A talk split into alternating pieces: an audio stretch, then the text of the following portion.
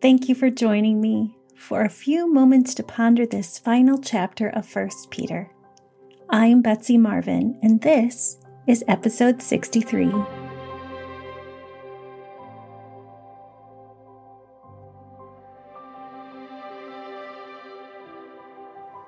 And now, a word to you who are elders in the churches.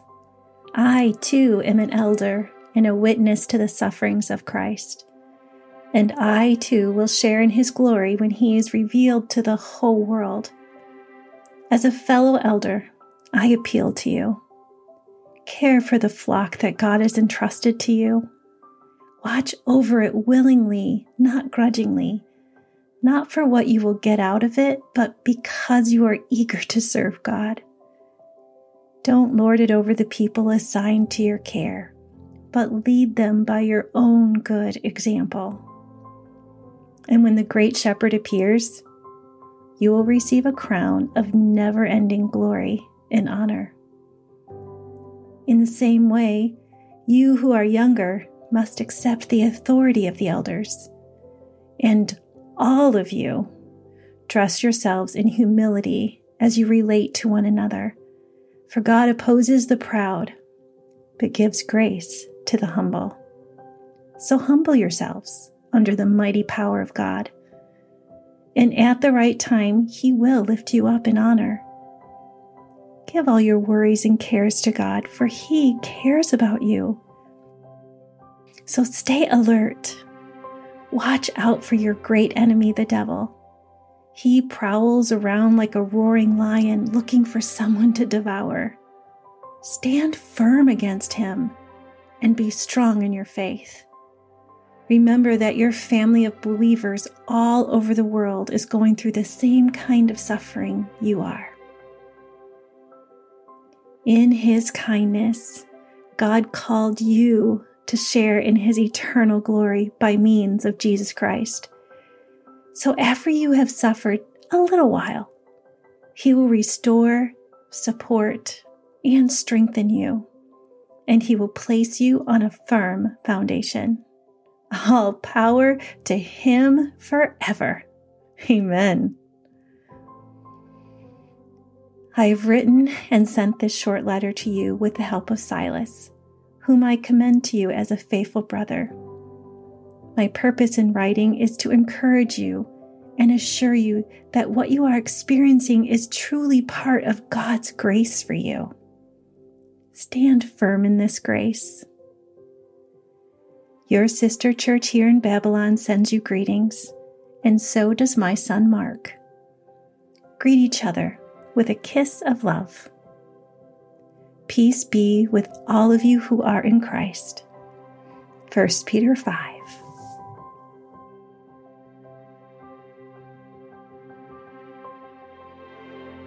Before we dive in, I want to bring us back to the way Peter started this letter.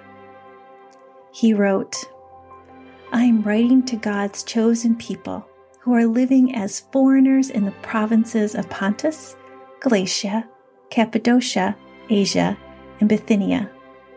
God the Father knew you and chose you long ago, and His Spirit has made you holy.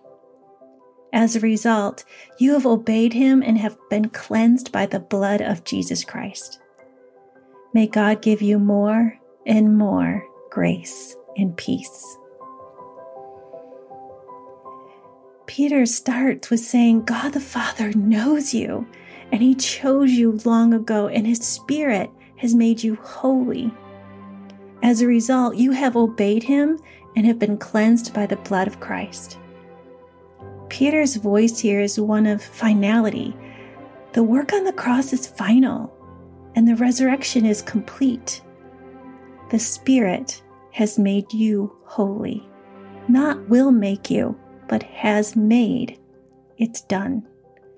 And because He dwells in you, you have a desire to live out of the holiness within you. When I learn something or something strikes me new, I have a strong desire to share it. I'm pretty sure it's the teacher in me. I love to share resources, books, and ideas. I want to share what I have learned so that you can learn it too. The book Good and Beautiful You by James Bryan Smith is my current reading. And as I prepared for chapter 5 today, the author's words and Peter's kept joining together in my mind. Jim Smith writes this The finality of the cross and the reality of the resurrection is that God in Christ has forgiven all sins for all time and that Jesus rose to impart new life to those who believe. Jesus died to cleanse us, and he resurrected to fill us, to inhabit us, and as a result, we are people in whom Christ dwells. Now, this doesn't mean we will never sin, because obviously we do, but it means that we are cleansed, holy, right now and we can live in that truth. Although we may sin, our identity is Christ, not our behavior. This desire to live into our identity is the training, learning, and growth that we need as we discover more and more of who we are in Him. Yet, when life gets hard, as it did for these early church believers, it's easy to fall into the habits and fears that suffering brings.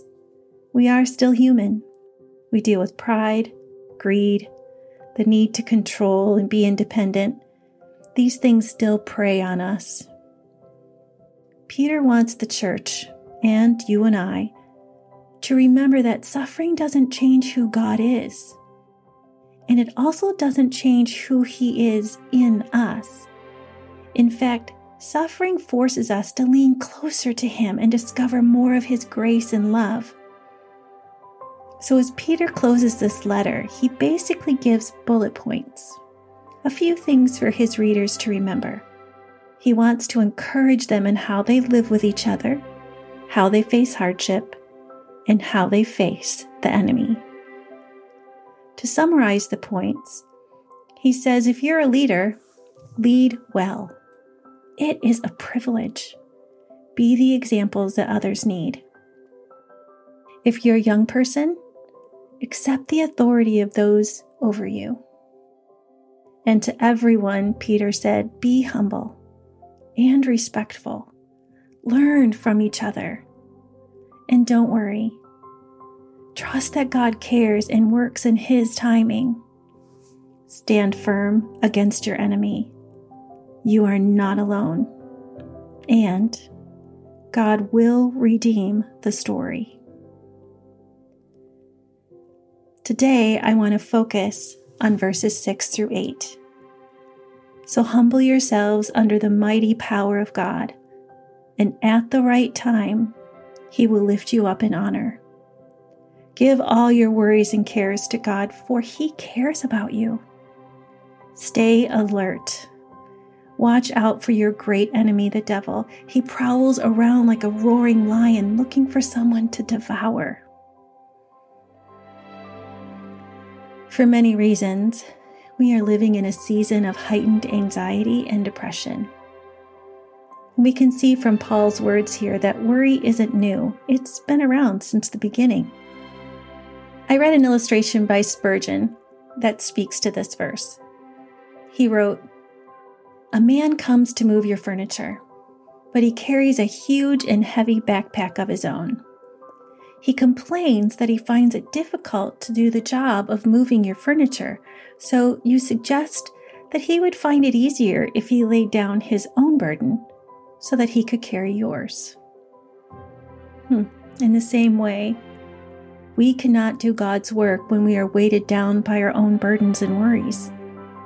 So cast them on Him so that you can take up the Lord's burden, which He tells us is light, a yoke that fits us perfectly.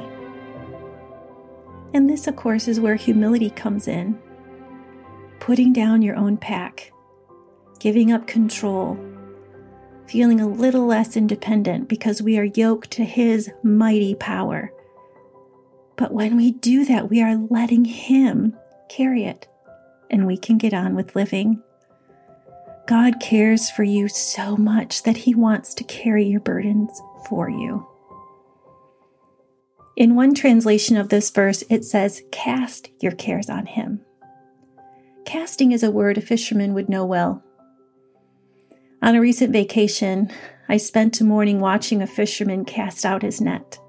It was fascinating to watch him. And I did notice that every time he prepared to cast his net, he would put a small line between his teeth to hold it, and then he would take both hands to cast that net out as far as he could. Then he would take the line and slowly pull it in. He did this over and over.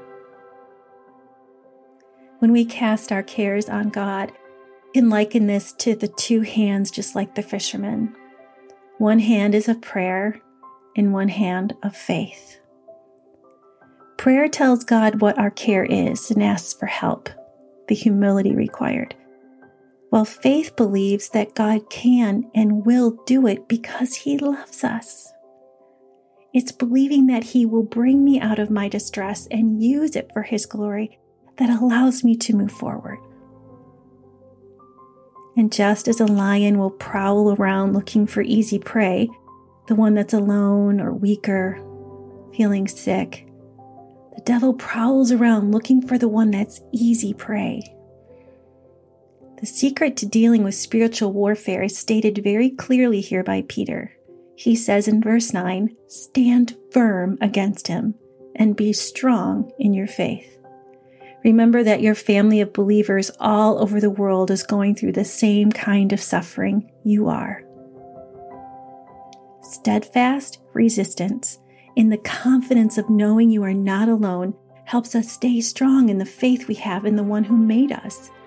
When we stand in this, we resist the devil. And as James tells us in his letter, humble yourselves before God, resist the devil, and he will flee from you. This brings me back to how we began. Because of the finality of the cross and the reality of the resurrection, we stand in the true grace, strength, and freedom of God. Our sins, past, present, and future, are forgiven. The cross is done. The reality of the resurrection is the life abundant that Jesus has for you. And it's on this foundation that we can stand in confidence as one in whom Christ dwells. May peace be with all of you who are in Christ during this Christmas season. Amen.